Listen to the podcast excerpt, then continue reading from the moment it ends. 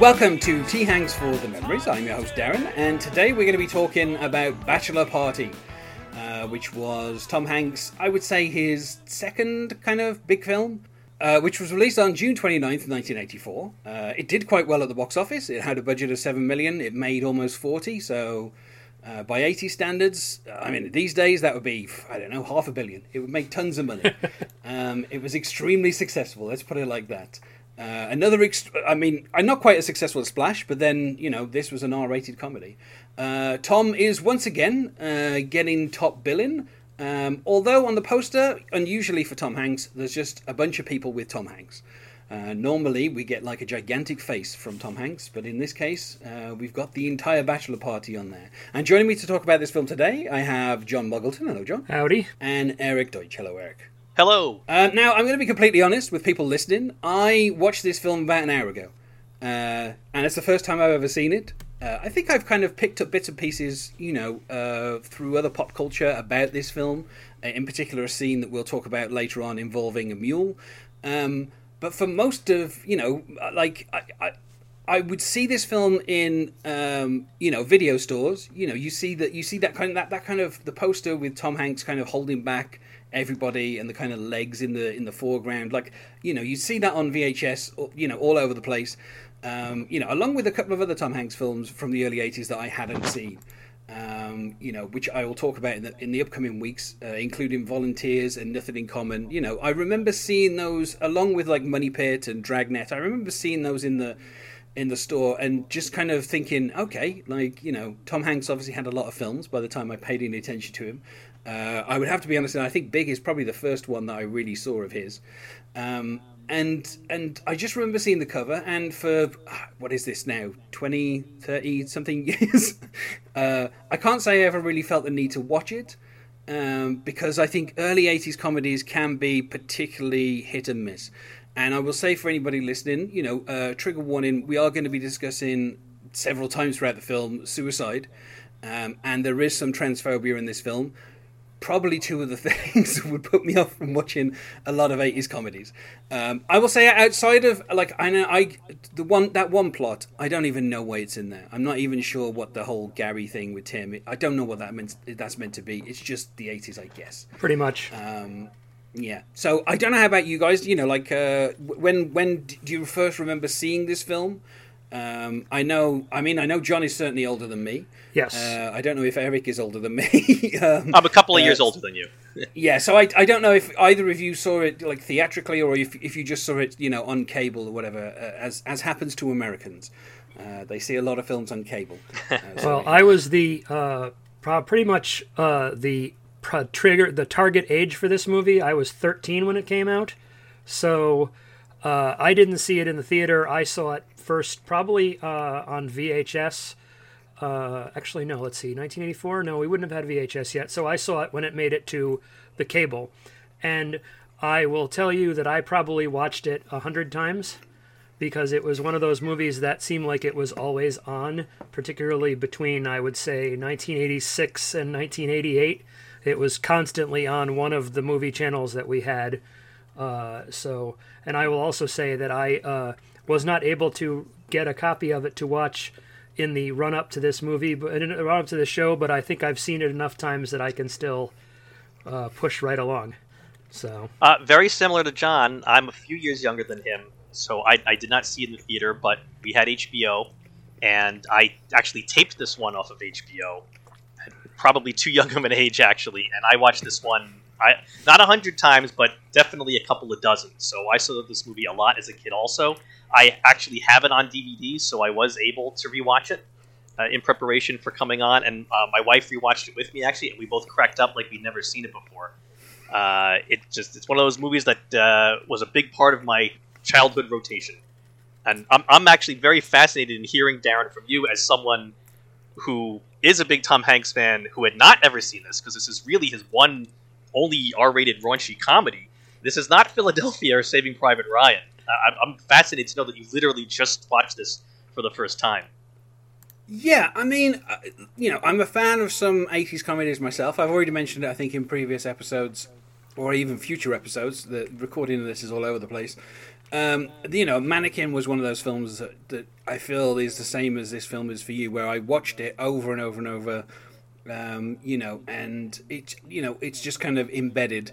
Uh, and Weekend at Bernie's, I think I ended up like, you know, watching that quite a few times as well. Um, so, I mean, uh, what I would say is it's very 80s in terms of its structure. Like, you don't get comedies these days where within the first, like, five minutes you've met almost every single character and, and kind of in real quick succession. And there is a little bit of, there's a little bit of this that feels like some of the stuff that Tom Hanks would end up doing in Punchline, where he's constantly, like, making jokes. And in Punchline, some of those aren't funny uh, but here they are. Um, so I just did, you know, like when he picks up the kids, you know, the very start. We should say, obviously, he's a bus driver. Um, just for a Catholic school, I don't know. He drives this bus around. Yeah, I think it's for film. a Catholic school. Yeah, so he's just a he's a bus driver. That's his only. I don't know how you can make an income off just being a bus driver, like twice a day, picking the kids up and dropping off.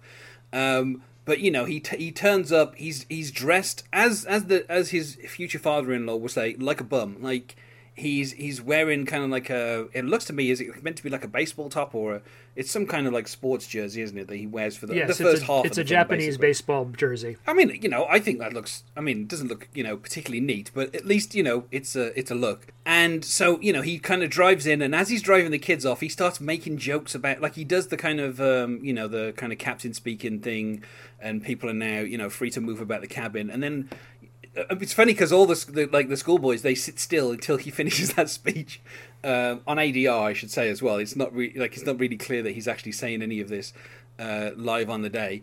And and then they all start like uh, you know betting, and he says you know ten percent of that goes to the house, and you know there's a lot of kind of quick fire jokes, which I you know that was what I kind of really liked, and particularly because as I said in you know pretty much every episode up to this point, Tom Hanks just kind of has such a natural charisma um, that you ju- you just can't help but love like you know him. Um, you know, obviously it was a it was a worldwide disaster when everyone found out he had COVID. You know, like it was it was headline news. Um, and in, in, in in past years, this may seem like a morbid thought. I've thought to myself, who is a person who would die that would you know that the news would stop and announce? And I think you know, and then people would be more be in mourning for like two or three days. And I think Tom Hanks is probably one of the few people left. Yep, probably. Um, I mean, that's the that's yeah. uh, basically, I believe, if not the final joke, close to the final joke in the TV series Veep, which is when uh, uh, um, Julia Louis's Dreyfus character, I think, passes away. Uh, they start talking about her, and then they interrupt it because Tom Hanks also had died the same day. Yeah. yeah, he is. He is like that beloved. I think. Um, and you know, he just had in the eighties certainly just this kind of energy that is instantly there on screen. And then we are introduced uh, in gradual order to people who have none of that charisma, I would say, and have literally none of that energy. And in these first five minutes, I think there are. I th- I, look, I'm not saying any of these actors are bad. Like you know, they're they're they're kind of good actors. Um, you know, I would say, uh, I mean, again, I, you know, the, guy who's playing Gary, he, uh, you know, he, he is what he is. You know, like he kind of gets across this kind of sleaziness. Um, you know, the waiter seems kind of like checked out and not interested. You know, Rudy seems like over the top and, you know, and you know the the photographer guy, uh, Jay O'Neill. I think one of the only other characters who gets like a full name basically in the film. Um, other than when we when we meet, um, you know, his his uh, his Rick's brothers. Um, sorry, Rick's brother. He hasn't got more than one brother. Um, I, I, mean, he. I mean, he starts basically being introduced uh, committing sexual assault, um, and and then Tom Hanks joins in, which is one of the more unusual scenes where this la- you know this lady who has large breasts has got a kid, and instead of taking pictures of the kid, they basically take a top down and just take pictures of their breasts and you know, both O'Neill and Rick are like sticking their head either side of them and then up and down, and it's just it's I, I mean, you know, it is about as eighties comedy as I think this film gets. Um, you know, I mean, she seemed willing. There seemed to be some consent there. So, but at the same time, like this is meant to be this guy's workplace, and he's just like taking pictures of this woman's breasts instead of doing his actual job, which is you know child portraiture by the looks of it. Yeah, he's uh, uh he. I mean, he's. I would say Adrian Zmed is probably the only uh, one of the. I mean, obviously he's the most. He's the named one, but he's also the only of the friends who comes across as anything even remotely talented. I mean, I love Michael Dudikoff's action movies, but in this movie, he's basically he's uh, Ryko. In this movie, he's basically just there to be kind of goofy meathead, and that's about it. And you know, so you know, we meet the guys, we meet Gary, and I think the fun. I mean, what I I'll say this about Gary Grossman, who, from what I understand, has not really done much after this. Like he does, he is kind of this this fast talking, like you know, ticket salesman. I don't think he's meant to be like a scalper or something, but he's just someone who seems to have like an in into the various like concerts that are going on in what I'm assuming is the LA area because I think that's where this this was filmed, but they never really say. Um, and so he keeps mentioning like different famous concerts, and then they do a joke about um, uh, Boy George. Is it Boy George? I think it's, It's Boy, Boy George. George, yes. Boy George. Yeah. And they say that Boy George has got uh, a yeast infection, which I think is supposed to be a joke about his sexuality or the way that Boy George presented in the 80s.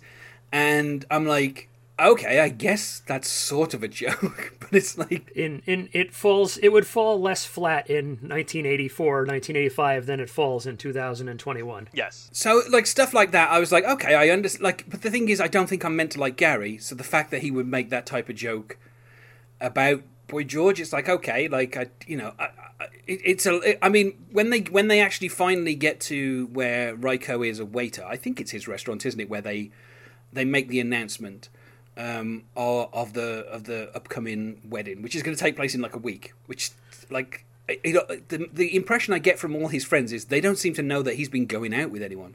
So, so Yeah, I, that was that's always something that fascinated me about this movie. He tells his friends, "I'm getting married a week from Saturday," and they seem to at least know that he's dating Debbie. But the fact that he's telling them, "I'm getting married a week from Saturday," so in a week and a half. We're, I I mean, how is this being planned? How do you Yeah, know your it- friends are even it makes available no sense. from Saturday? It, it makes no sense at all. yeah yeah, so that was the first thing where I was like, okay, I. And then they, they did the the eighties comedy thing, which I've you know I see it was I've seen in quite a few films where everyone is literally talking over the top of each other, and that is meant to be funny. And I'm like, I just can't tell what anyone's saying. Like, I think they're making jokes, or they're like, we're meant to get the idea that they're they're good friends, but I don't I don't spend time talking over my good friends when they when I'm talking to them. I listen to what they're saying. Um, so I, I just thought that was all. But like, I guess what the energy they're looking for is they want to get the premise really set up quickly, and then they want to move on and get to the point where they they scream that they're going to hold a bachelor party, and then you know. Um, we kind of so I, it feels like they're just trying to get that out of the way, but yeah, it doesn't make any sense that they that all the guys seem to be like kind of thrown by the fact that Rick is getting married. Um, you know, and and then and then you know, obviously once we get to once we get to Debbie, which is going to be really weird because my mother's name is is Deborah, and people call her Deb. So every time people kept saying Debbie in this, I was like, oh, that's that's a little bit odd. Um, you know, uh, but yeah, so you know, obviously Tawny Kitaen. I'll say R.I.P. Tawny Kitaen yeah um, since since since I started planning this podcast, you know, she recently died. Um, I think a few weeks ago, as this episode goes up, um, and she is stunningly beautiful. In fact, I would say sh- she's way out of Tom Hanks's league. yes um, definitely like so maybe that's why all the friends are kind of puzzled as to why where they get married because um, you know and she is obviously used to set up this kind of this classic 80s snobs snobs versus slobs um, and I think we're meant to side with the snobs uh, or the slobs I don't know which in this case I, I'm not sure because all these guys like I said they're you know apart from Tom Hanks I'm not really getting that endeared to any of them. But like it just the, the kind of the again this it feels like a bit of a cliche but maybe this is where it started with the kind of the extremely posh family and you know they don't like you know their future son-in-law. Um, and which I don't I don't understand because aside from the fact that he doesn't like you know dress in a suit all the time or whatever Tom Hanks is perfectly likable so well i think it's Not to probably Debbie's father. yeah i think it's probably the Who fact runs that through that whole list of things that he doesn't like about him. Yeah, and I think it's probably the fact that uh, uh, Tom Hanks, obviously as a bus driver, isn't going to make a lot of money, which you know we talked about, and you know, maybe he thinks, oh, I'm going to end up having to support them or something. I mean, Debbie works in a gross in a clothing store, but you know, how much is that going to do either? You know, but of course, also it's the 80s, so at those times, those are jobs where you could ex- could have a decent apartment and make your rent and do things like that, as opposed to now where you know we're all crashing. We're all crashing, and it's only Elon and uh, Jeff Bezos out there, you know. So I mean, but the like, the obviously the family dynamic of, you know, Debbie's family not liking Rick, and you know Rick sets this up a couple of times, saying how much Mr. Thompson hates him. Uh, you like you say, they play some tennis, and Mr. Thompson lists all the reasons why he hates he hates Rick, and he doesn't want him marrying his daughter. Um, and that kind of tension is, uh, you know, not. It's really weird. Obviously, this is called Bachelor Party for a reason because it's a bachelor party. Um, but as I said before we started recording, it takes an hour before that truly becomes a party. Um, and you know it's happening for about you know I don't know twenty minutes of the film, and then it kind of gets broken up pretty quickly. So most of this film is about the conflict between uh, you know Mr. Thompson not liking Rick and uh, the ex Cole, um, with his personalized plate that says Cole, um, coming in and trying to take Debbie back or or, t- try and take Debbie away from Rick. Um, and again, this feels. I mean, to me, the whole like everything in this about marriage, and I know it's meant to be a comedy, but it all feels like a, a, like an '80s stand-up set, um, kind of adapted into a film a little bit, where like all like you know we'll we'll meet later on, um, you know Brad, um, who hates his wife, and when when we meet Stan, Stan seems to hate his wife and and you know even later on, um, you know there's there's a kind of question that's put to um, is it O'Neill or is it or is it Brad? Uh, sorry, or is it Stanley? W- one of them kind of describes you know marriage as being oh it's great for the first month and then the second month is Stanley. Yeah. I love that. Yeah. Sentence, Yes. yeah. So But the third you know, the- month you're numb, he says. yeah. So there's a whole lot of like marriage is you know is a sentence, um, and and and like I don't know. I just I, I guess maybe like you know thirty something years later, it just doesn't feel like uh, you know that really makes sense um, as kind of part of the the joke. Um, but yeah, and here's a re- this is a super weird thing, and it happened in it happened in Splash. Um, and it happens here, which is he has to have a blood test before he gets married. Yes, uh, that uh, that used to be a thing. It isn't anymore. But uh, some actually, I think Yeah. maybe some states still require it. But um, I, at least in Connecticut, when I got married, we didn't have to have a blood test.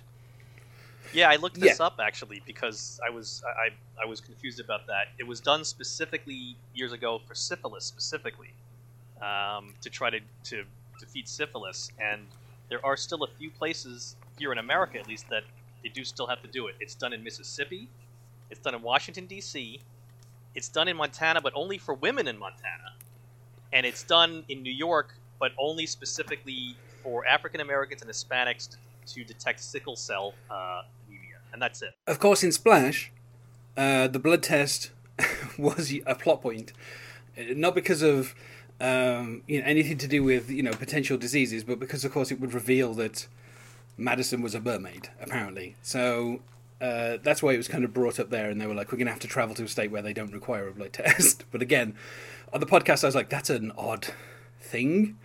Um, but you know, his brother is the one who kind of does the the test. Uh, William Tepper playing Stanley Gasco, um, and uh, there's kind of a uh, there's like a whole thing with him not obviously not enjoying te- the blood being taken, um, and then there's a lot of kind of playful back and forth. Um, of something which will get mentioned so many times in this film, which is hookers. And you know, I think this is kind of probably one of the first mentions of it. I think it was mentioned a bit by the guys when they were kind of uh, bantering in the restaurant. Um, but this is kind of where, uh, you know, to kind of make fun of Stanley, who is, of course, married to uh, Tina, and, you know, their marriage obviously is terrible, and, you know, he, he can't say anything too bad, or otherwise his wife will kind of get angry at him.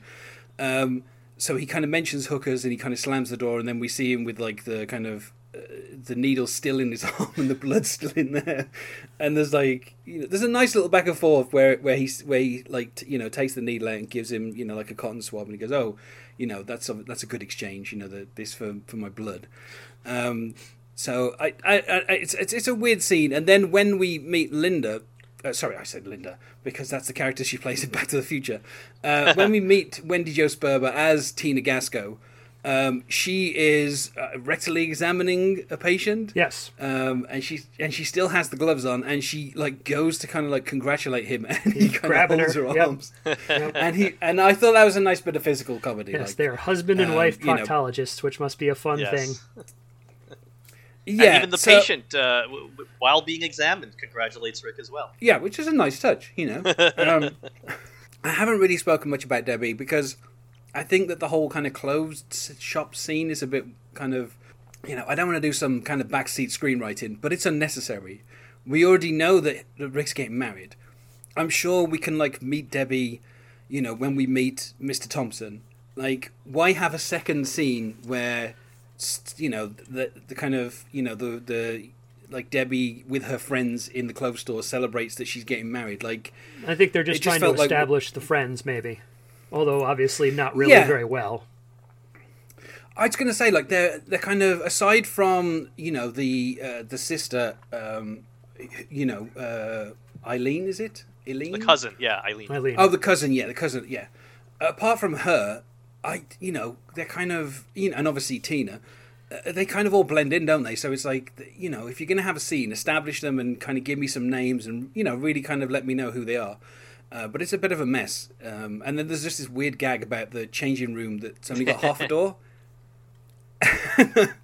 and I was like, I guess that makes sense if I don't know if you're only like tr- if you're if, if it's meant to be like a lady shop and you're only trying on bras. I guess that's the part it covers. But like, I, I, I didn't understand that at all. Like she was like, it looks nice, and I'm like, kind of, but like you can have like half naked or maybe even fully naked people getting changed there, and everyone can see the bottom half. It's just it's just insane. Um, that at no point during the fitting of those doors did anybody point this out to anyone. No. Um, so, but you know, it's played for laughs. Uh, we never go back to this clover shop again. Uh, we do get a good look at everybody's hair, which is extremely 80s. Like this, there's a lot of. Uh, I'm sure there's a lot of like, uh, you know, uh, hairspray that was on that set because there's a lot of a lot of teased hair um, in that scene. Um, but you know, we get to meet Debbie, and as I said, I mean, ridiculously beautiful. It is. It's kind of just insane uh, like you know how good looking she is um, and you know uh, like we said recently died and i would say her career kind of consists i don't know you know she became well known for you know marrying david coverdale and appearing in a bunch of videos for um, uh, White White Snake. Snake. Snake. Yep. That's it. There we go. and she obviously did like you know a few more kind of films after this, but I I feel like she didn't you know um, she didn't really kind of um, you know kind of have a kind of hugely successful career. Like um, you know after this, you know she kind of worked for the rest of the eighties, but then it just you know it became kind of more. Um, sporadic in terms of like her acting opportunities and she kind of did some, did some stuff on TV but And then she disappeared until she uh, got arrested for beating up her uh, boyfriend or husband, who was a former Major League Baseball player, a guy named Chuck Finley. Yes. Yeah. Um, who I actually do remember Chuck Finley. Yep. uh, because he was a pitcher pitcher for the Indians. Yes. Is that am I remember remembering that? Angels. Oh, Yeah. pitched Oh, for the Indians too, but also, Angel yeah. also. Yeah. Yeah, I think I remember him when he was in the I, the Indians uh, bullpen, kind of in the I want to say um, early two thousands. Uh, there was a bunch of pitchers who kind of you know reasonably good. Um, this has gone completely off topic, but uh, yeah. So it's it's inter- it's interesting that she you know she beat him up and she got arrested, and that was kind of what she was known for. Uh, you know, she kind of got into drugs. Uh, I feel you know her life kind of went a little bit off the rails, and then you know obviously earlier, you know earlier this month as we record, but you know almost exactly a month ago when this episode goes up, she, you know she died, um, and you know it's kind of tragic because I feel like you know if she'd have found the right projects, I think she would have been you know a bigger star. But it fe- it feels like. Um, I don't know. I always get a bit suspicious when somebody marries someone famous and then all of a sudden their career stops for a few years and then once they divorce that person it starts up again. Um, so I don't want to blame David Coverdale, but I feel like Oh, you can like, blame David Coverdale. yeah, I feel like for a couple of years there she wasn't working because all she was doing was appearing in his videos. Um, but yeah, so she, you know, and I think she had a reputation of being one of those uh, ladies in the '80s who were kind of extremely beautiful. Not the greatest of actors, you know. I think she's okay in this. Um, you know, I, I, I think she's kind of matching Tom Hanks' energy, but um, it's, it's still some of the stuff with, between her and him feels a bit more stilted. Yeah, Um, it's you know. uh, Yeah, it's, she even plays in a, Sein- a Seinfeld episode where she plays someone who is a bad actress. Actually, oh, there you go. Uh, it's funny because I was looking at the trivia for this, and apparently the producers wanted to cast Kelly McGillis to play Debbie, and I, yeah, no, maybe not. I think they even got to the point of trying her out, and then didn't it didn't work.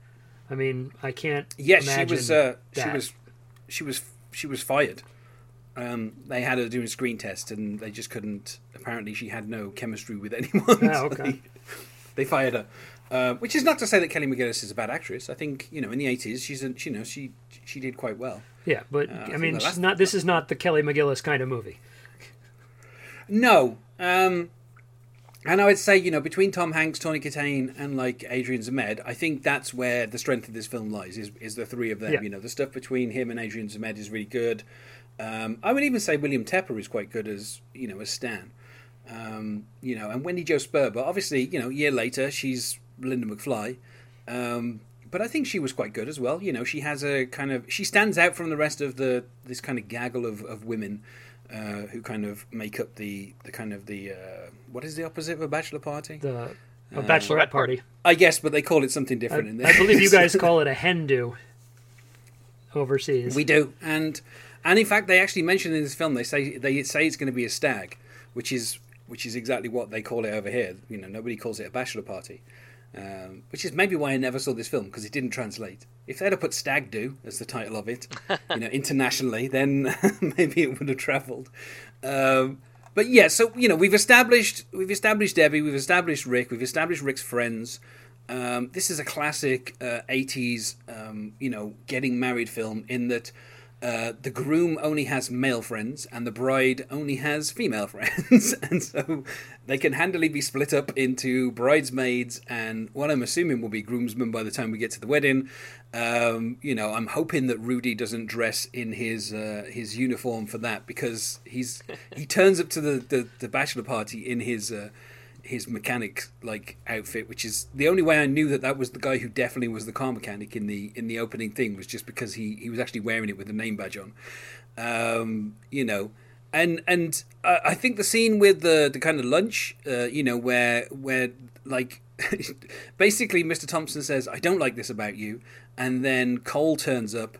And you know he's kind of he's going to try and intimidate Rick, but I like that over the lunch. You know, there's like a, just a ton of jokes coming from Tom Hanks. He's like his character is just not being serious. He's talking about like adopting a a 17 year old, and you know he says that he's gonna have tons of kids with uh, with Debbie. And I, what I think is funny is like the like kind of the good thing in this scene is it's clear that Debbie finds this this stuff funny.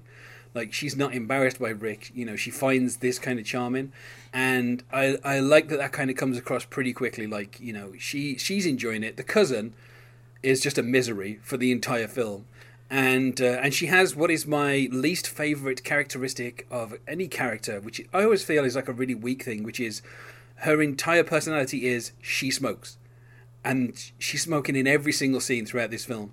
And when they dress, when later on the girls will all dress up as um, as hookers, she she has a cigarette holder, and she's still constantly like she's constantly smoking, and it's like surely she's gonna have like a sec. I mean, it's a good way to make her stand out, but it's like she needs a second personality trait, which is hating hating her husband. I think, isn't it? Is she married or or, all men, Hating all just men. all men. Yes. yeah, yeah, yeah. So yeah, you know, like uh, really, she's the only character that can kind of that we can kind of uh, that I certainly particularly remember. You know, I guess there's also the mother, um, but you know, she she becomes more pivotal later on in the in the film. Um, but yeah, and you know, pretty quickly we get you know we, we have a little bit of uh, I don't know I didn't I didn't understand. I mean, this maybe this is just me, but this scene just didn't like we've got you know Rick and Debbie are in bed. They're kind of discussing you know the upcoming nuptials and you know their thoughts on it, and and there's like a thunderstorm, and then a ton of saxophone out of nowhere, and I was like, "What is this meant to like? Is this meant to be in a serious drama? What is this film like?" Oh, It's supposed to be. It's a moment of drama that they add in to, I guess, break up the film. Although again, it's something they probably could have just chopped out without missing it. I think the idea is it's supposed to set up the eventual, you know, Tom Hanks not wanting to screw around at the bachelor party thing and all that stuff. I think that's what it's where it's going, but it's, eh, it could be. It could have been cut. It, really didn't add anything. It, it kind of is the only serious scene in the whole movie when when Debbie's sitting there listing off all the things she's worried about, uh, and Tom Hanks is like, "All right, you know, it'll be fine." And yeah, they show them both lying there with their eyes open after he turns the lights off. It it, it definitely tonally does not fit the rest of this just screwball 80s comedy. you know, I should say like, um, who's the guy who plays Cole?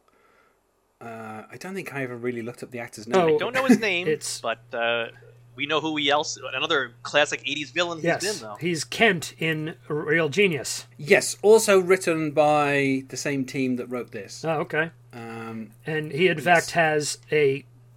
Well, we'll get to it, but he has a classic car in that that gets destroyed in or or altered in much the same way that happens in this movie. Uh, I should say, you know, the film is the film is written by Pat Proft and Neil Israel, who you know are a writing team. Pat Proft, you know, has done a lot, um, including both Police, uh, Naked Gun, and Police Academy. you know, he wrote for Police Squad uh, on TV, and then he wrote a ton of like uh, Police Academy films. Um, and it's I don't know it's it's kind of it's kind of it's kind of weird like uh, you know and then later on we'll we'll talk about it maybe more at the end but they did a sequel to this and he wrote wrote that as well um, but uh, Pat, yeah so, Pat Proft also he is in this movie. He is Yes, he makes the a man cameo. in the couple that comes up later on that has a close encounter with a certain body part of Cole. The screaming guy, yes. Yes. yeah um, yeah so uh, he's he's Robert Prescott uh, he hasn't really done a huge amount uh, uh, he was apparently in Roman J Israel Esquire uh, which I think is just the funniest title of any film ever made. Um, you know, it. I, mean, I know it's meant to be a serious film, and you know, obviously, it got nominated for for stuff. Uh, but I just think just calling a film Robert J. Israel Esquire is such a oh, I don't know. It just amused me. Um, but yeah, so apparently he's in that. But yeah, he he's Cole. He's Cole uh, Whittier, I think is his surname. They say it a couple of times. And his first attempt to kind of get Debbie back is to intimidate Rick and say, for five thousand dollars, he'll like have he'll take Debbie And back furniture. And then he's. St- well, this is the this is the thing. I don't know if this is meant to be like a gag about. Uh, I don't know. I guess like the TV show over here that I would think of would be called the Generation Game, uh, but I think in America, I think the closest thing would probably be Price is Right, where he's listing off like household items that he'll give in exchange. Or let's make a deal. Yep. Yeah, it, that's what it seems to be like, doesn't Yep. it? It seems like he's playing. This, they're going into this weird like game show patter. Uh, where he keeps like offering like a you know toaster oven and you know he just kind of lists kind of absurd things. And he's kind of doing it out in the open as well. I thought it's really weird because normally this type of scene uh, which happens in a kind of comedy would take place to one side so that you know there's no danger of debbie hearing. But she kind of like towards the end you know as they're getting in the bus rick is like oh yeah he's trying to you know kind of dump you you know ask me to dump dump you for some money. And you know they just kind of drive off in the bus um, but yeah I, I don't know it's just like this is the this is the start of what I would consider the main actual storyline of this film, which is Cole constantly trying to break up uh, Debbie and Rick, um, and you know the bachelor party seems incidental to that particular story. But that's just the way I you know I saw it in the film. I don't know how you guys feel about like the Cole storyline. It's in- kind of the way the film is built. Yeah, I think that's right. The bachelor party is, I mean, it's there, but it's not like everything that happens is in the bachelor party. Yeah, I, I agree. Um, I, I like that Cole kind of lowballs Rick at first, only offering his first offer is only five thousand dollars, and he immediately ups it to ten grand. And like you said, all of the, the tires and the tools and the Cuisinart. So you know, you would think he would have started high instead of trying to lowball it in such an effort. But yeah, he he he manages somehow to for a bachelor party that he's not invited to. Cole really somehow manages to always track them down somehow he's in that alley after Gary leaves to hire the hookers. He just happens to somehow have known Gary was going to be in that alley at that time, so he can come up after Gary leaves and change the plans. He just happens to figure out what hotel room they're in later on. Uh, he, he's got incredible intelligence gathering, Cole.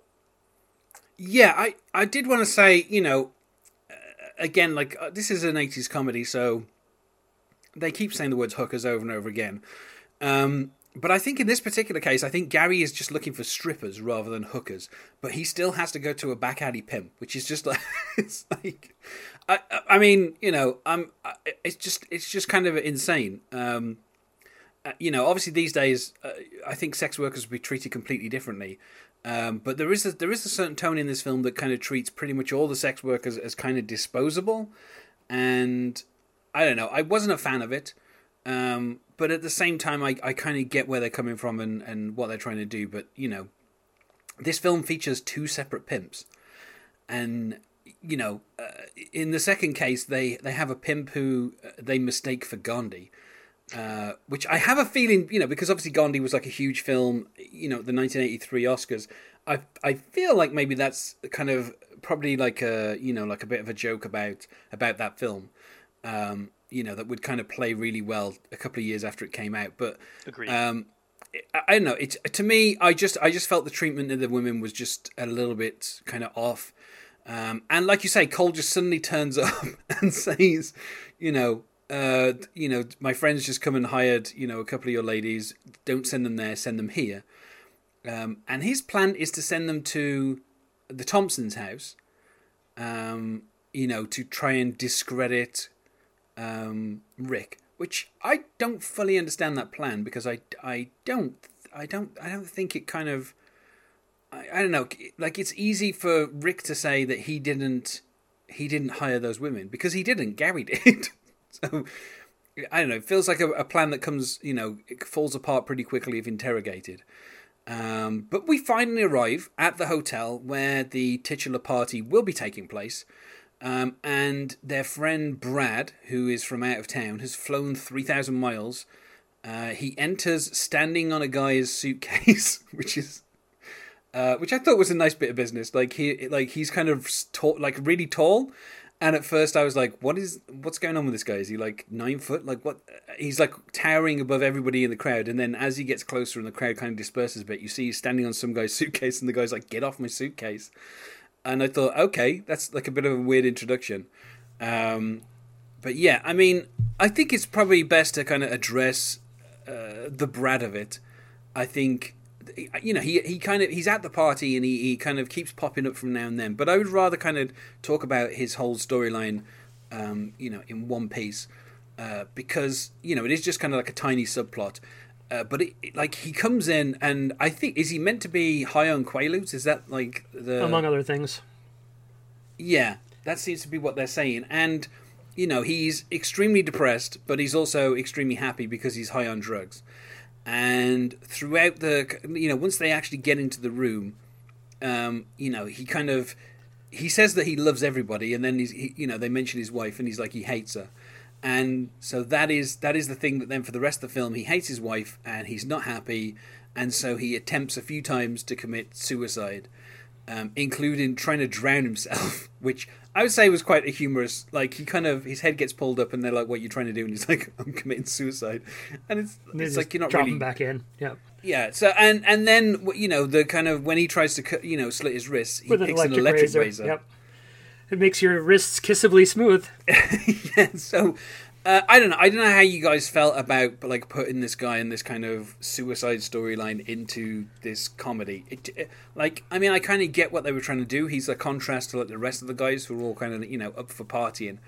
Um, but I, it just felt kind of inconsequential. I guess the payoff is at the very end of the film. Um, you know, when he drives a bus through a wall. Yeah, Um, and then he's also driving away the couple once they're married. yeah. I think he's, he's- also yeah. supposed to be. Uh, I mean, obviously, uh, obviously, Tom Hanks's brother is that way too. But I think he's supposed to be the "Hey, don't ever get married" guy.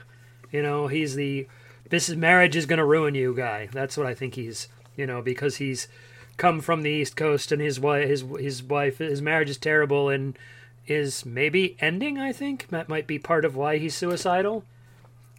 And so I think that's what he's supposed to do is to basically show say to Tom Hanks, "Look, marriage sucks. Don't do it." Yeah, don't don't become like me. Look at me. I'm I'm trying to kill myself, and I'm taking every drug on the planet, and it's solely because my marriage is miserable. I, I mean, it, you know, I feel like we already have that with Stanley, so adding Brad in feels a bit like overkill.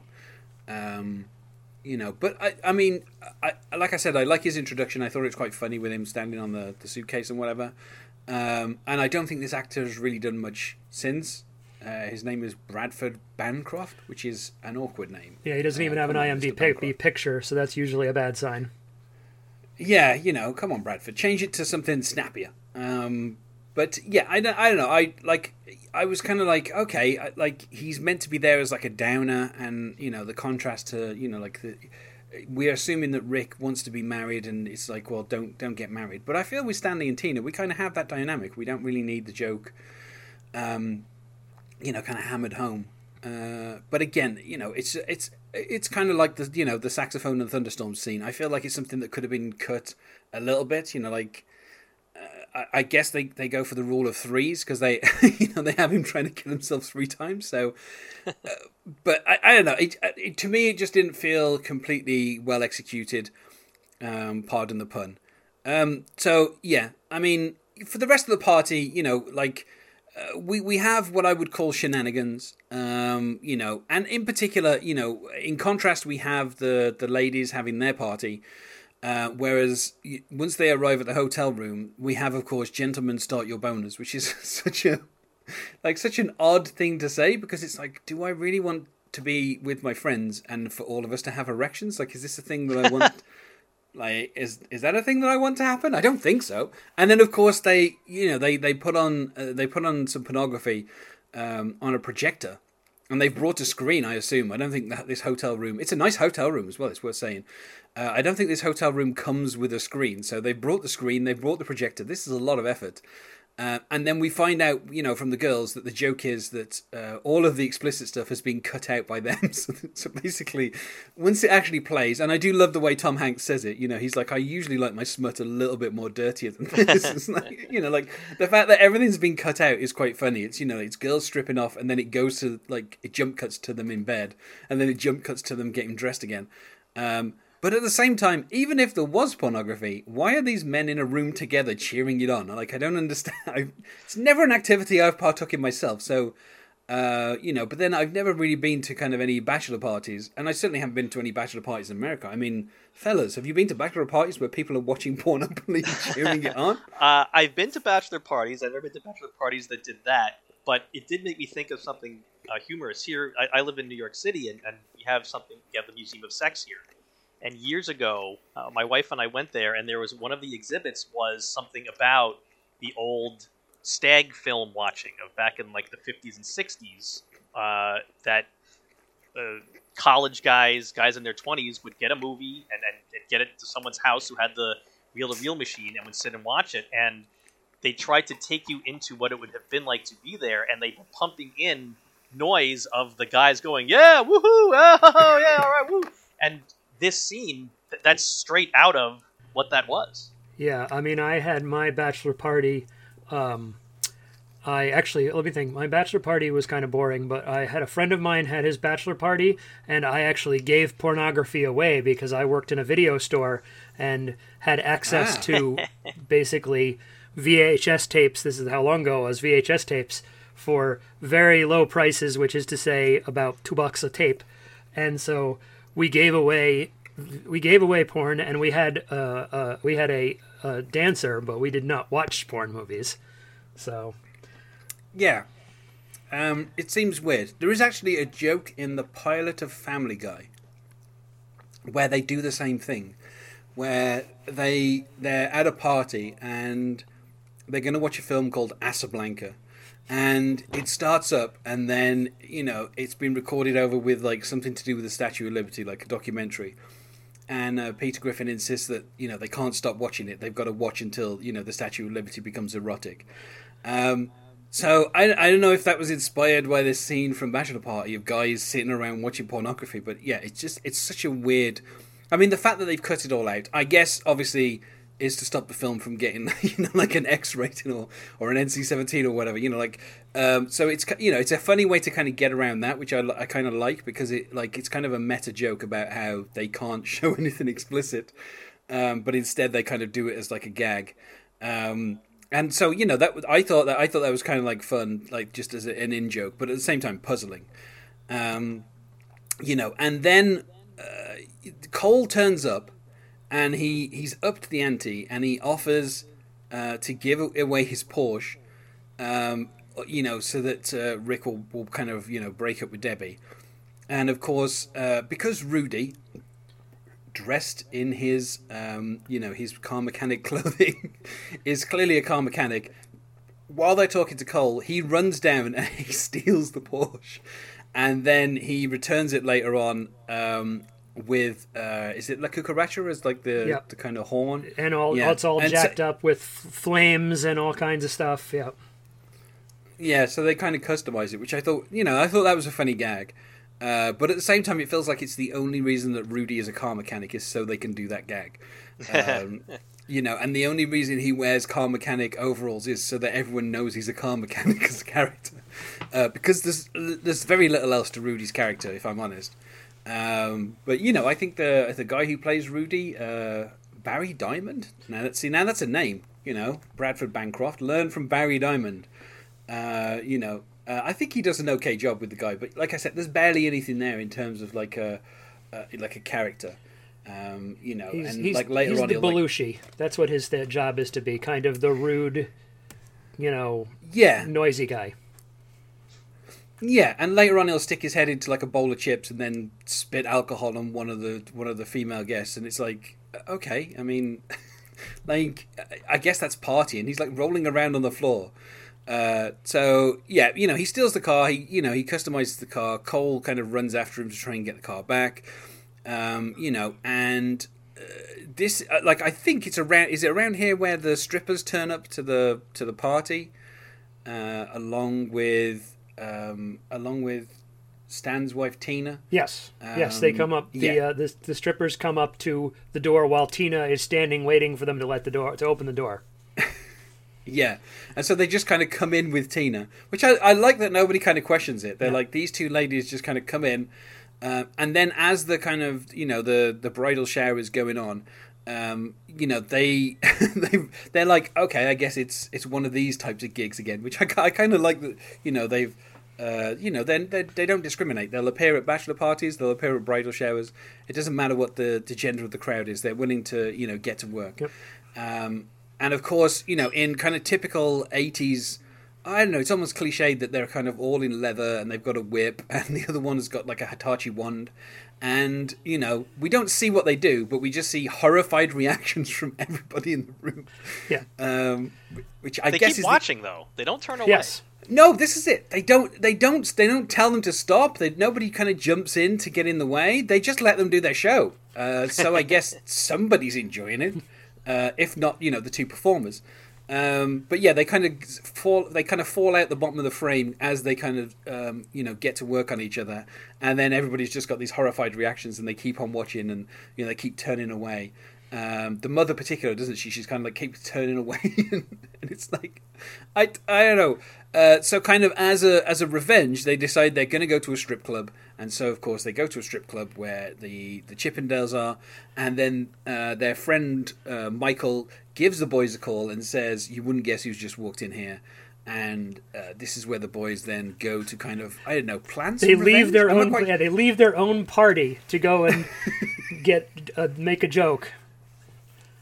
Yeah, this is it. Yeah, they they like they they meet. What I like as well is that um, you know, although this film has some kind of you know extremely eighties attitudes, I do like that when they go and meet, like they go to the the back room of the club and they meet with one of the dancers who is known as Nick the Dick, and when he takes his penis out. I like the kind of Tom Hanks and um, Adrian Zmed are kind of like clapping, and Yeah. they're like, "Well done." Yes. And, uh, Stan they're puts like- his pipe in his mouth. Yes. So impressed. Yeah, they're kind of like they're kind of like admiring him and being like, yeah, though that's you know that is a very nice penis. You know, congratulations on that. And I just Yes, I always I, li- I like that they're not. I love the thump when he puts his when he puts it on the bread. yeah.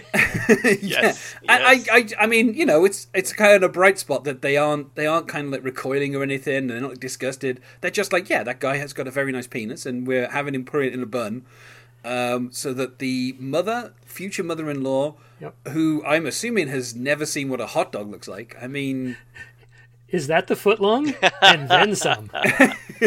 yeah, I mean, it's I, I don't know. It's like I understand the gag, but obviously it's all done. It's you know they obviously they can't have like an erect penis on screen, so it's all kind of done where it's like hidden, Uh, but at the same time it's like, I, I you know, I I don't know how shielded you'd have to be that you see a penis in a bun and you think that's a hot dog. Like it just, I, I don't know.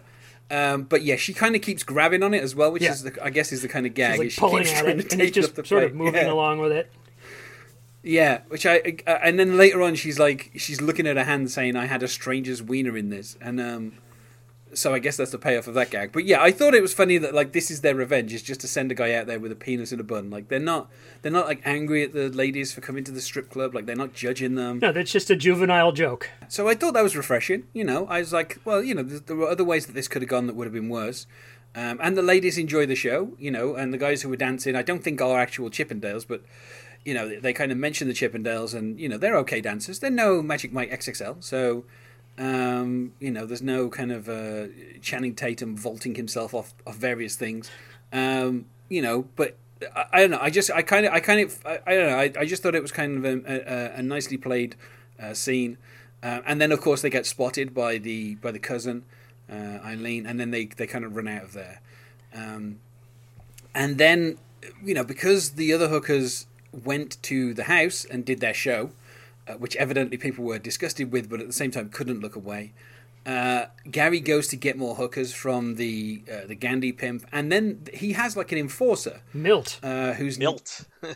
yeah, and I, I, I mean, I feel like I should know this guy from somewhere because he look, I mean, he looks like a wrestler, but I, I'm like, you know, only only guys who are like seven foot, uh, you know, who look who look like that would be, I don't know. It feels like wrestling, or maybe an ex basketball player or something. It's I, I, I, I can't even, I don't even know that I caught his, um, looked up who the actor was, but I was like, I'm sure that sh- guy should be someone, but. Um, I don't know if he is anyone. I certainly didn't recognize him. I know, John, that you're also a wrestling fan. Did you recognize uh, him as anyone? his name is John Bloom, and he's seven foot four. And uh, most of his character stuff are he did a lot of kind of, you know, Tall Khan, or uh, he was in The Hills Have Eyes too as a character called the Reaper, and he played Frankenstein in Al Adamson's Dracula versus Frankenstein, which is um, terrible would be too nice a word for it. But yes, so generally he's just Okay. a very big guy.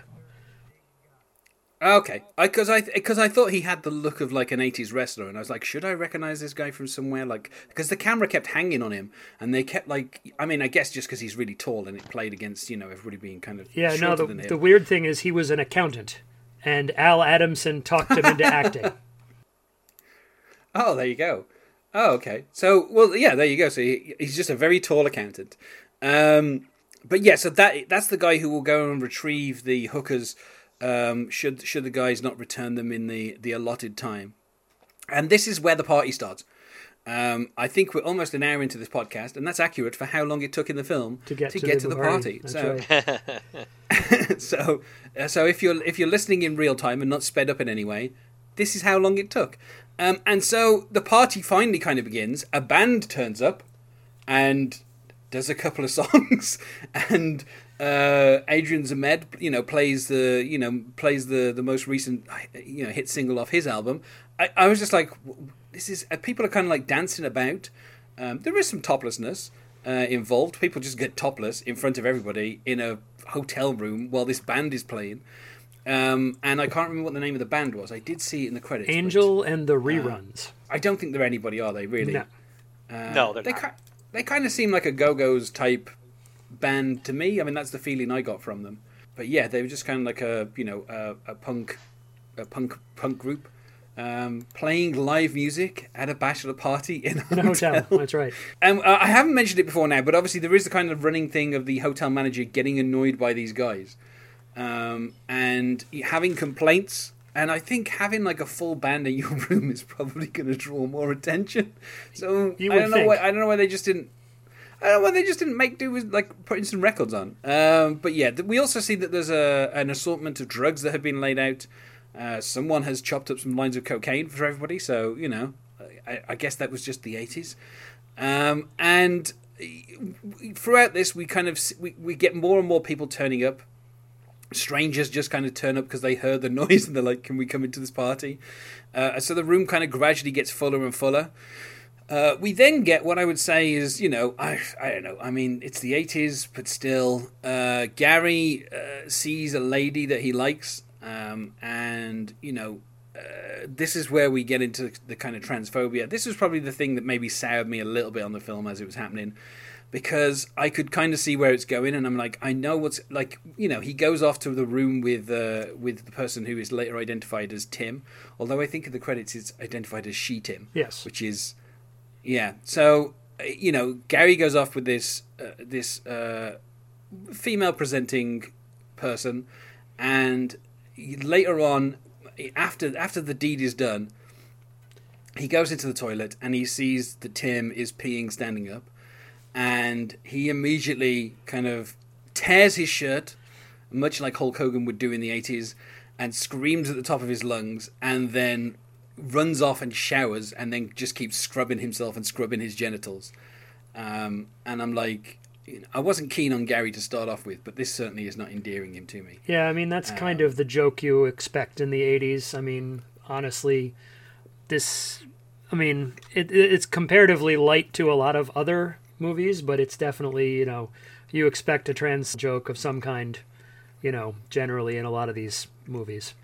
Yeah, I mean, it's obviously a scene that even ten years later wouldn't have been in a movie. Uh, you know, it's not even that it's you know in, in today in the year we're recording. It's you know it, it's it's definitely a scene straight out of the '80s screwball sex comedy. Um, you know, obviously it's it's not a scene that has aged well. It's not a character that has aged well, um, and you wouldn't see it now. And also, I have a feeling that Pat Proft and Neil Israel have gone to this well a few more times because I think the joke appears in at least one of the Naked Gun films, and also um, in one of the Police Academy films. There's a similar joke. I think you're right about that. Yep. Yeah, I mean, Police Academy also had the uh, the gay bar jokes, um, but I think those were actually.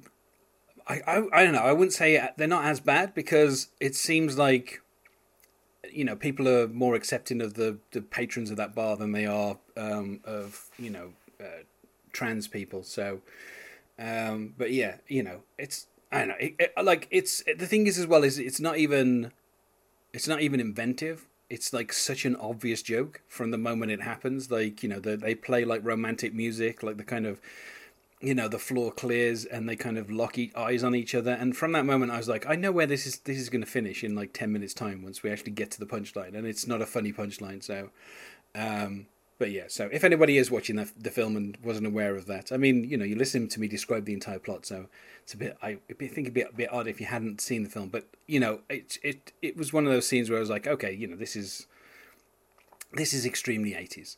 Um, and then we kind of we finally get back to the main plot. While all this kind of party stuff is going on, the main plot has kind of been lost a little bit.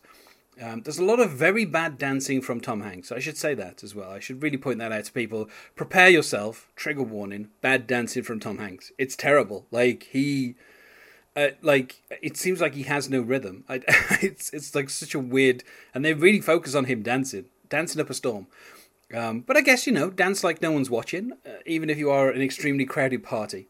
Uh, but we kind of get back to him, and uh, Tracy turns up. Tracy, who we've never heard talk of, but apparently was kind of like the one that got away, uh, and is played by uh, Monique Gabrielle, who I for some reason thought was a Playmate of the Month, but she turns out she's a Penthouse Pet of the Month for December 1982.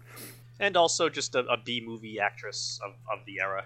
Yes. Yeah, I mean this is this is kind of the biggest thing that she ever did, and um, you know she is, you know, clothed or not clothed as she is very quickly in this film, stunningly beautiful, much like Tawny Kitaen. Like, uh, why why are these extremely beautiful women throwing themselves at Tom, Tom Hanks? Hanks, yeah. Um, Before he was Tom Hanks. Yeah.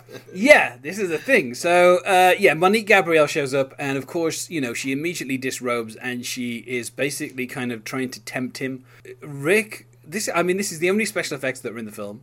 Uh, I would say, apart from the practical effects of a dead donkey later on, and um, Rick kind of imagines Tawny Kitaen's head on her body, um, and then he imagines. Um, Mr. Thompson, is it? Is that is that the next head? so, It yes. goes through a few different heads, yeah. And then Rudy. And then also, yeah, Rudy kind of shows up on there as well. So, um, you know, and he kind of exits the bedroom pretty quickly, and you know, O'Neill is like, you know, tell me about it, and he he kind of he kind of pretends that they've had sex, and then he goes, no, no, I'm lying to you, O'Neill. I didn't I didn't do anything.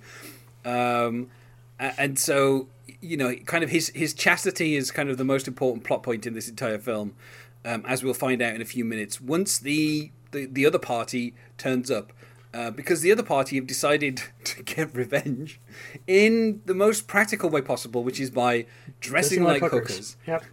and turning up to the party. Um, and I, I, I don't know how you. I mean, I, I think like like I said, you know, like the the stuff with uh, Nick the Dick, I thought was well handled, and I think this is kind of probably in t- in terms of the film.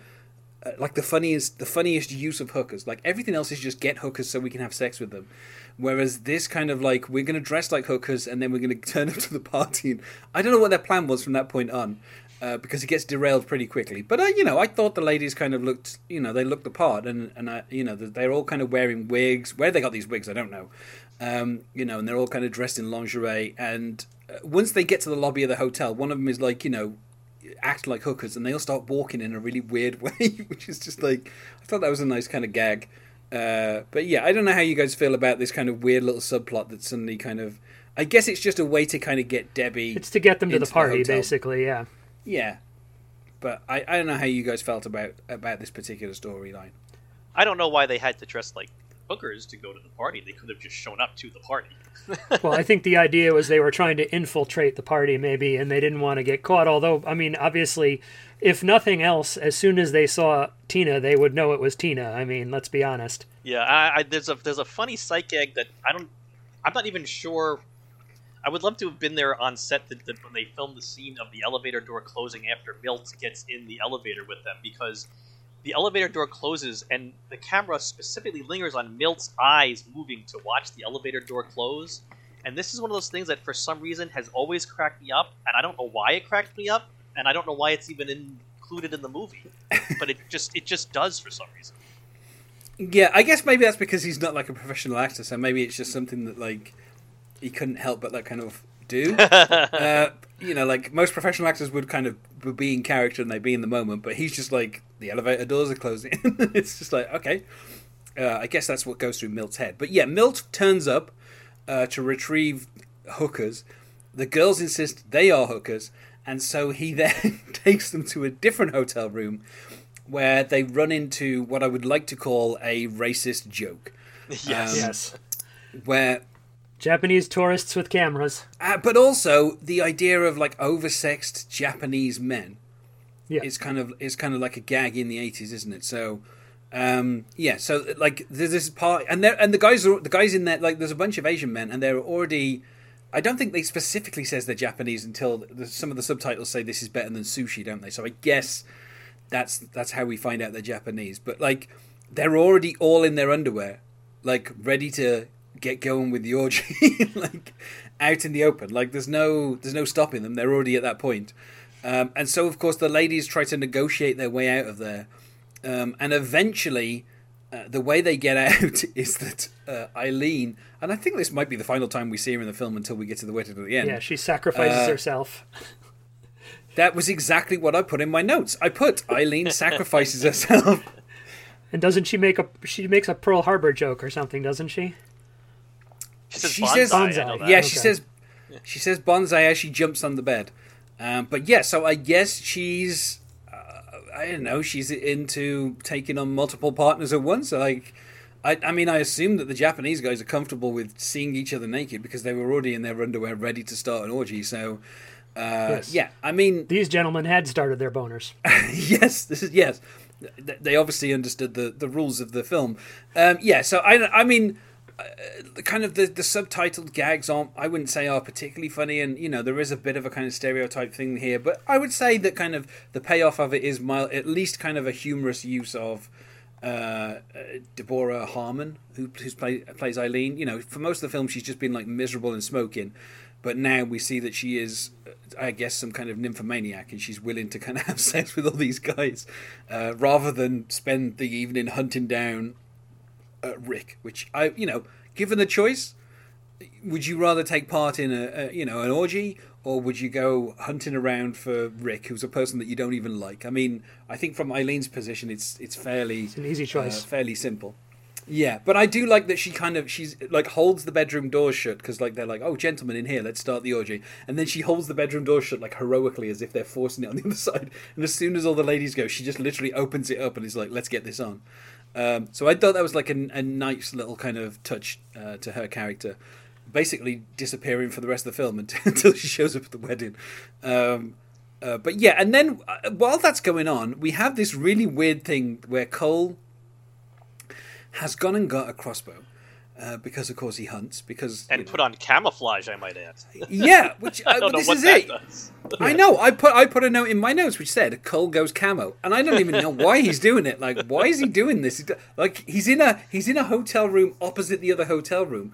He's not camouflaged at all. He's so obvious that it takes the guys three seconds to figure out who he is and where he is. Um, but I did like this gag with the crossbows. Yes. I- like the crossbow bolts coming in. I thought this is one of the like funnier gags. Like, and it shows off kind of Tom Hanks' comic timing. Yes, where agreed. like uh, the, where you know um, the Gandhi pimp has turned up and a crossbow bolt suddenly appears in the wall, and he's like he runs away. I'm getting milt. yeah, he runs away from that situation, and I like how kind of Tom Hanks and I think is it O'Neill that are stand that are standing next to the crossbow bolt Yes. when Yeah. comes in. Yeah. And Tom Hanks is like, "What is this?" and then a second one fires, and he goes, "And what's that?" And I just, I like the timing of it is so is so well done. It's it's one of those th- things where on screen you're like, "Oh, this this guy's a star." Like he's he's so like he's got the timing so perfectly. You know, he's just so like he manages to kind of pull it off. Um, and then you know they kind of look across and they literally see into the hotel room where where Cole is standing with like a crossbow, and it's like, it's j- uh, why was he camouflaged? He's I don't know. And then he's like, then they're Um, like, get the so- get the hookers in a circle, and they they uh, they send Tracy over to his room. Well, they they go with Tracy, don't they? Like three of the boys Yes, go with bring her, Tracy. yes. because two of the boys are already off on a different mission, which we'll get into in a moment. But yeah, so that they go, they go over with Tracy. She kind of, um, you know, uh, goes. She basically opens the door and says, "Make love to me," And he lets And- her in. A Yeah. random woman is he just like, oh, okay. Sure, why not? Uh, I mean, I guess you know, pre-AIDS scare, there was no, there was nothing stopping you from just, you know, that's one of the things that this film has. It's in that brief window where Quaaludes were still legal and AIDS wasn't a major problem, uh, you know, or hadn't become, you know, like a major news thing. Um, so yeah, I mean, it's, he just kind of lets this this random woman in. And and then you know a few minutes later, well not even a few minutes, like it's literally like about thirty seconds later, the guys like kind of break in. They tie him up in bed sheets and they hang him out the window, and then and then this is where we get the cameo from uh, Pat Proft.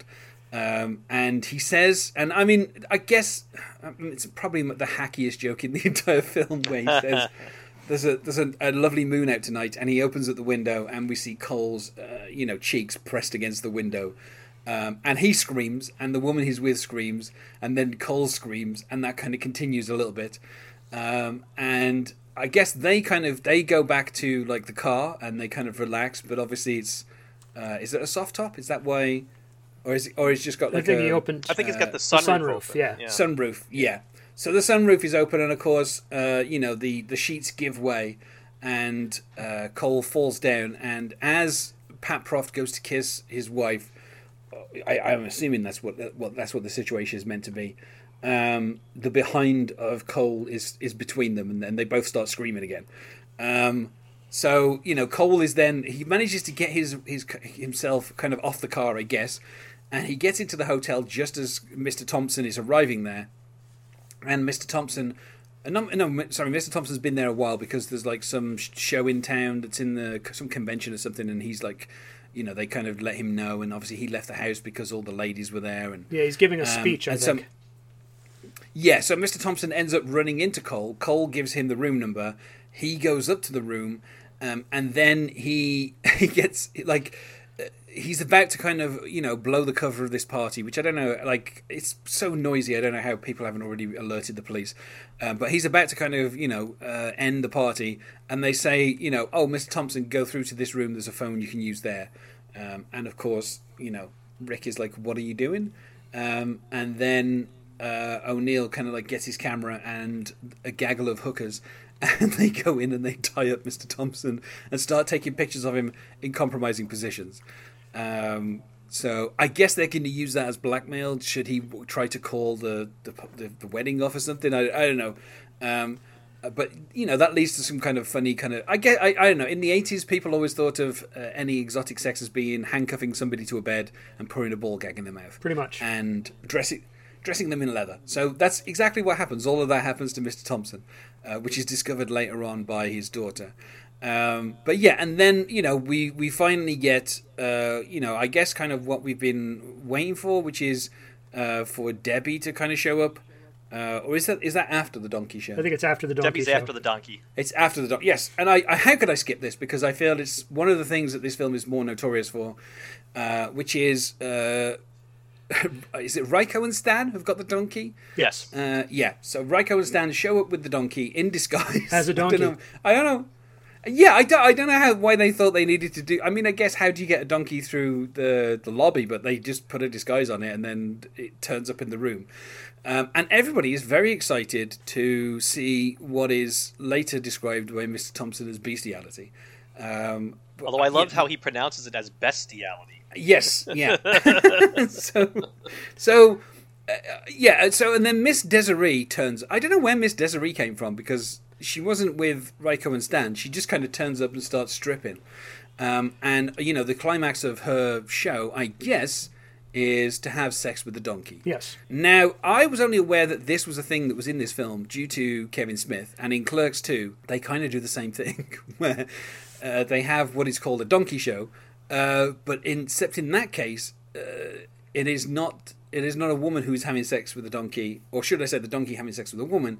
It is a man having sex with a donkey, and unlike in this film, uh, where we don't actually get to the sex act, in Clerks 2, they go through with it. And apparently, Kevin Smith, when writing Clerks 2, he was always disappointed that in Bachelor Party, they never got to the climax of Miss Desiree's show. And so he was determined to write a scene in a film one day where he would have a donkey show. And we actually see the donkey show. Well, yeah, well, yeah. Except this time, instead of the donkey, you know, having sex, the donkey's had sex with, and that was the twist that he kind of put on it. But yeah, so I was aware that there was a donkey show in here, but obviously also aware uh, from Kevin Smith's disappointment that it gets cut off pretty quick, and it gets cut off pretty quick in an amusing manner, which is the donkey takes all the drugs. The drugs are laid out, and you see the, the donkey snorting cocaine, like like kind of going forward and make. I mean, obviously it's some kind of puppet or something, and making kind of like the snorting gesture. And I was like, And then eating all "Oh, the pills." Okay, um, and you know, from all the many drugs that he's taken, uh, the donkey kind of just dies, like keels over and dies. And uh, you know, Stan being a doctor is like, I'm a doctor. Which, when a donkey is dead on the floor, it doesn't really make any difference if you're a doctor. Um, you know, you need a veterinarian, and there is no veterinarian in sight. And so, of course, immediately the guys pick the donkey up by each of its legs and put it into a lift, and they just leave it to kind of go up and down in the lift. And it, and people keep kind of just stumbling upon this dead donkey, including uh, the ladies and also uh, the hotel manager. Um, and yeah, and, and then you know after after Elaine has freed all the other ladies, Debbie arrives. She's kind of in disguise, but it's such an obvious disguise that everybody immediately sees through. And this is where you know, uh, is it Gary goes over to him and says, you know, go into the back room. Um, you know, they're like act Yes. like you don't know her, and then yeah, so he di- he directs her to the bedroom, and then of course uh, you know, Tom Hanks comes in pretending again not to know who it is, and then kind of jumps on her and she turns on the light and she's angry. And I, you know, this is obviously kind of the I feel like the payoff for the thunderstorms and saxophone scene earlier in the film, where they kind of have an argument. Um, and I think the funniest thing about this is Tom Hanks kind of goes back into the party and just jumps, you know, as high as he can, and he just yells to everybody. He's like, "Hey, hey, hey, have I had sex with anybody in this room?" And they're all like, "No." No. And and you know, that's that's kind of the thing where it's like he's like, "See, you know, I haven't had sex with anybody in here, you know, so why are we even arguing?" Um, and then, you know, kind of before that can get resolved, the police arrive. Um, and I did like, I mean, this probably was my favorite gag in the entire film, which is the hotel manager saying to the police, like, break it down, boys. And they get, they kind of, they go back as about to do it. And he goes, wait, wait, wait, I got keys. And he just, like, lets them in. And I was like, even in my head, I was thinking, why are you telling them to break in a door? You're the hotel manager. Just open it up. And then, of course, they did that gag. And I thought that was funny. Uh, but yeah, so I mean, how do you guys feel about you know the kind of the ruse that Debbie does and the kind of you know the kind of counter ruse, um, you know, in terms of like how that plays out? It's kind of amusing when uh, Tom Hanks just sort of comes in and then just sort of jumps on her and goes, "Blah," you know, like just messing around with her. Well, I think that Gary is the one that kind of sort of screws Rick over because he says, you know, the, the groom hasn't had you yet. And so that's sort of what, you know, really plants it in Debbie's mind like, oh, okay, that's what's going on here. You know, all Rick said was get her to go in the back room. That's all, you know, he didn't. Gary kind of kicks it up a notch there in, in what he says to her to get her in the back room. There must have been a, a, a less risque way to get her back there somehow. Yeah, damn you, Gary! Once again, my least favorite person in this film, Gary. You know, seriously, Gary, get it together. Um, yeah, so I mean, you know, the, we then kind of get I don't know if you could call this a classic '80s thing, but like everybody kind of gets confused, and you know, there's a lot of people running from one place to another. People are being arrested. Uh, you know, the spousal abuse taking place between Tina and Stan. she just starts like punching him.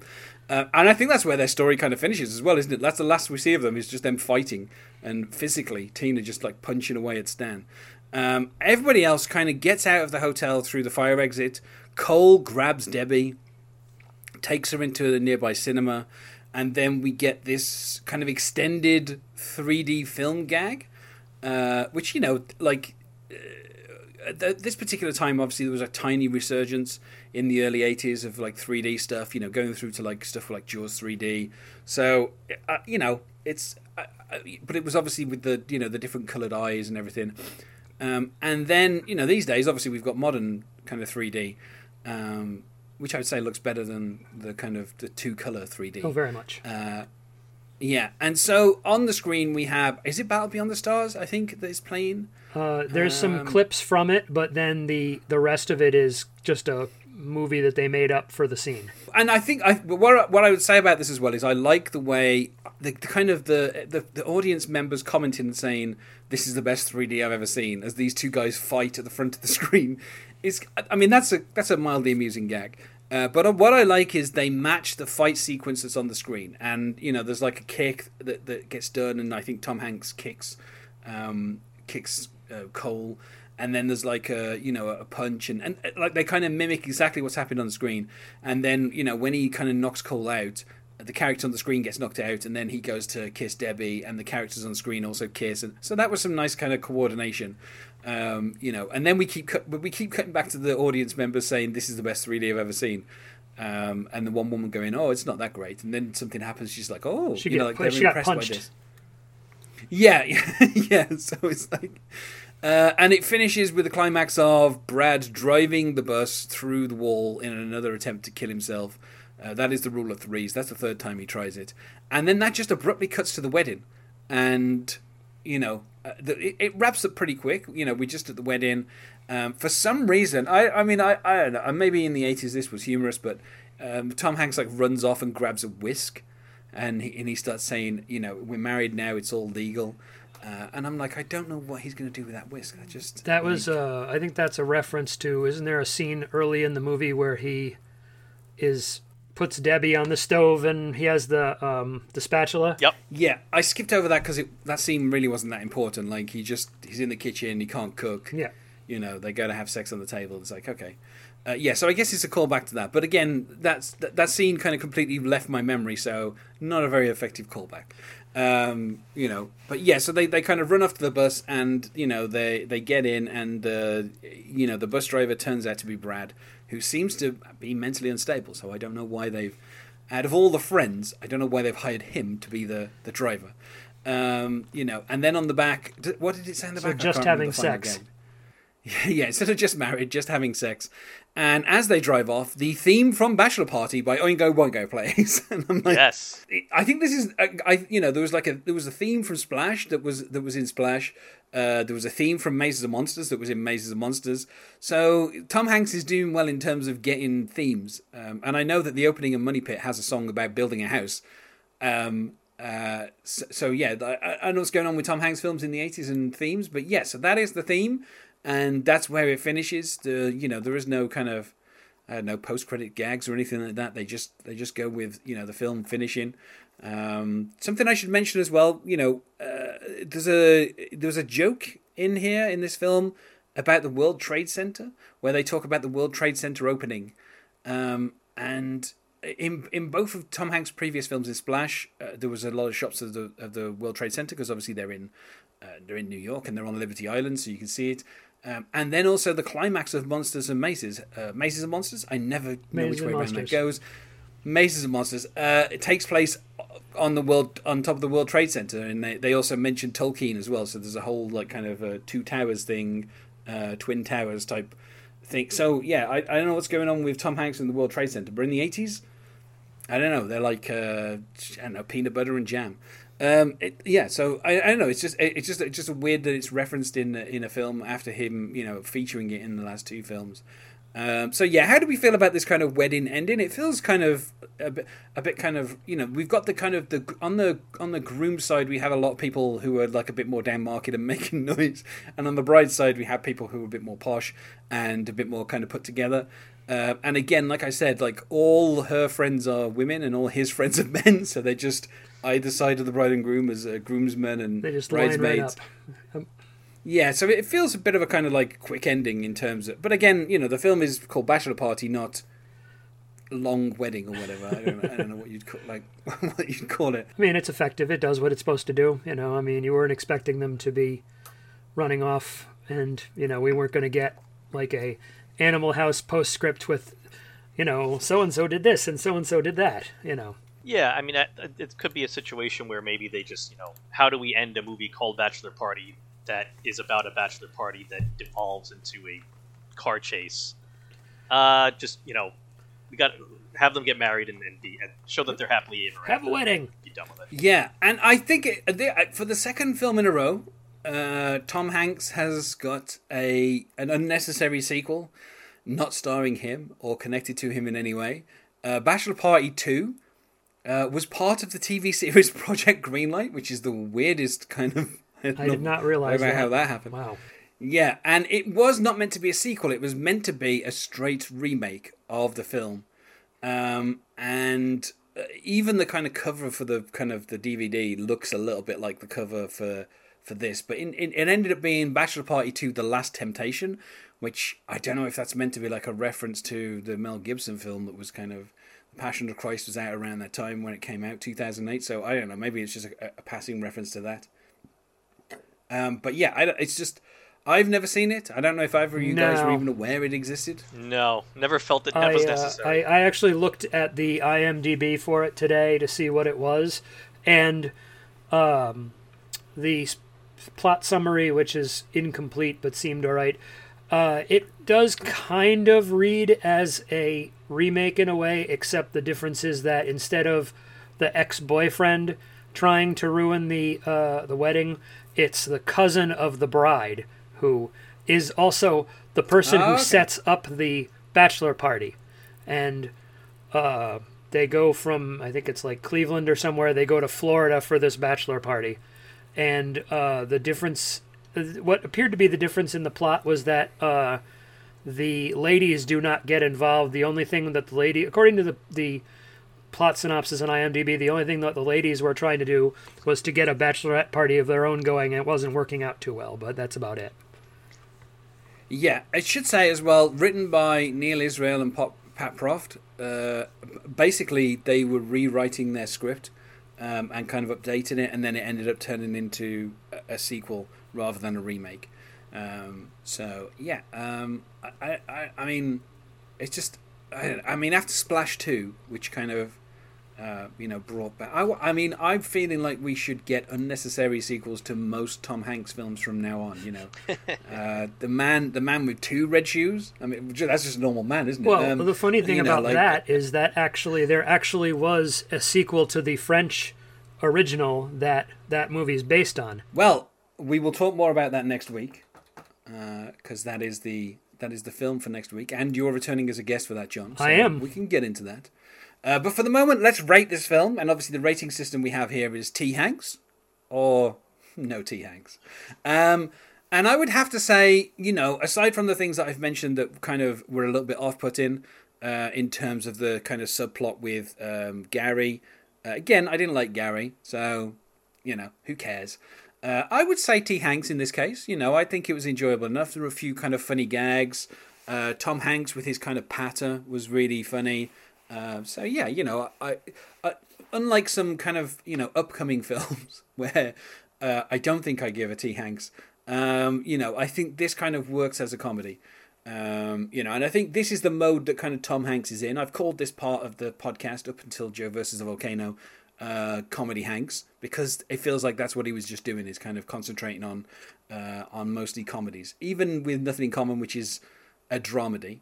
Uh, you know, he's mostly doing comedy stuff, and I think that's the in the eighties. That's the stuff that really, really worked for him. Uh, I think obviously he realized himself that he needed to kind of adapt and move away from that. Um, and I think you know he kind of he kind of did that. Although you know I still love the the sea lion laugh in, in monkey in Money Pit when he gets stuck in the hole and he's just kind of laughing at the top of his lungs. It's like such a great moment. Uh, but yeah, I I you know I enjoyed this film apart from you know some reservations that I had about some kind of minor you know story story beats and uh, you know there was just quite so much use of the word hooker in this film that it's just like it felt a tiny bit demeaning. But I would still recommend it. I'd still say T Hanks. Um, so, fellas, I'm going to say, Eric, your rating? Uh, definitely T. Hanks. This actually, um, this might not be a popular opinion. This is my favorite Tom Hanks movie. Uh, probably because I watched it so much as a kid. I um, I it's just stupid fun. You know, it just you know you just laugh. Uh, and you can turn your brain off for a couple of hours. So, absolutely T. Hanks for me. Oh yes, definitely T. Hanks uh, for the nostalgia value. Uh, uh, much like Eric this is probably my favorite Tom Hanks film, uh, or at least certainly my favorite of the early funny ones.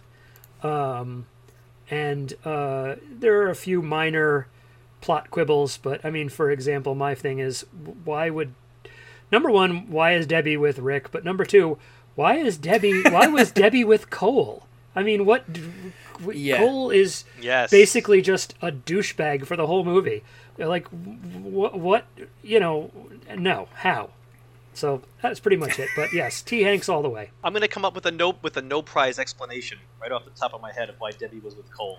I'm going to say that it was she was set up with him because he was also from a rich family and she wanted to make her family happy and so she dated him and then finally realized I need to think of my own happiness, not my my father and mother's happiness. I can't date him anymore. I need to date the kind of guy that I like. Oh, that's a good one. I like that. It doesn't explain how on earth she got with a bus driver. That's the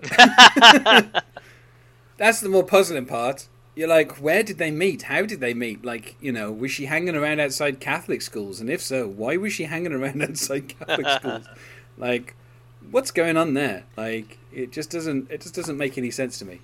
Uh, but yeah, I mean, you, you, know, it's an enjoyable enough film. Um, so before we go, I will say, is there anything that either of you want to plug? I'll say, John, is there anything you want to uh, no, I currently do not have anything to plug. And uh, how about you, Eric? You have anything you wish to plug? Uh, I have completed two movies by minute podcasts. If anyone was interested, uh, two other uh, movies, both from the '80s: uh, Escape from New York Minute and Flash Gordon Minute. They can be both be found on anywhere you listen to your podcasts. And do you have any social media for those? Uh, they're both on Twitter. They both have Facebook pages. You would just have to look up Flash Gordon Minute or Escape from New York Minute. Uh, great stuff. And uh, you can find us on Twitter at the extremely hard to understand T underscore FT memory. Um, that was I could. That's all I could fit into a, a Twitter handle. Uh, unfortunately, they they wouldn't let me have the whole thing. Um, so yeah, well, it's been a pleasure talking to you fellas. But next week we're going to be hunting around for somebody who's just wearing one red shoe. I mean, what could that mean? Uh, join us next week uh, for that. John will be returning, and we'll have a different Eric uh, to uh, to be a guest. I'm rotating through the Erics as I go through this podcast. So uh, join me, John, and Eric to talk about the man with one red shoe.